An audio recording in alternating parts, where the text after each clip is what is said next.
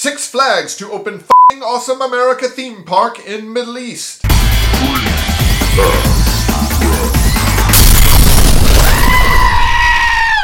Dateline, Dubai, land. Theme park conglomerate Six Flags is set to open the Middle East's first theme park. Six Flags Vice President Larry Ryan said, quote, We're calling it Six Flags f***ing awesome America invading Dubai.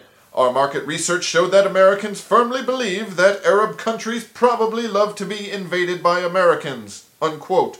The new park will feature a Captain America and Wonder Woman stunt spectacular where women free themselves from patriarchal oppression by throwing off their burqas to reveal American flag thong bikinis. They then flee by jumping jet skis across the border into the park's Americaland section where they receive free ice cream and political asylum. The park will also feature a Bugs Bin Al Bunai kids show where he is constantly chased by the bumbling El Merfad. For these stories and more, go to freeaspress.com. Johnny Lamonte, Free Ass Press.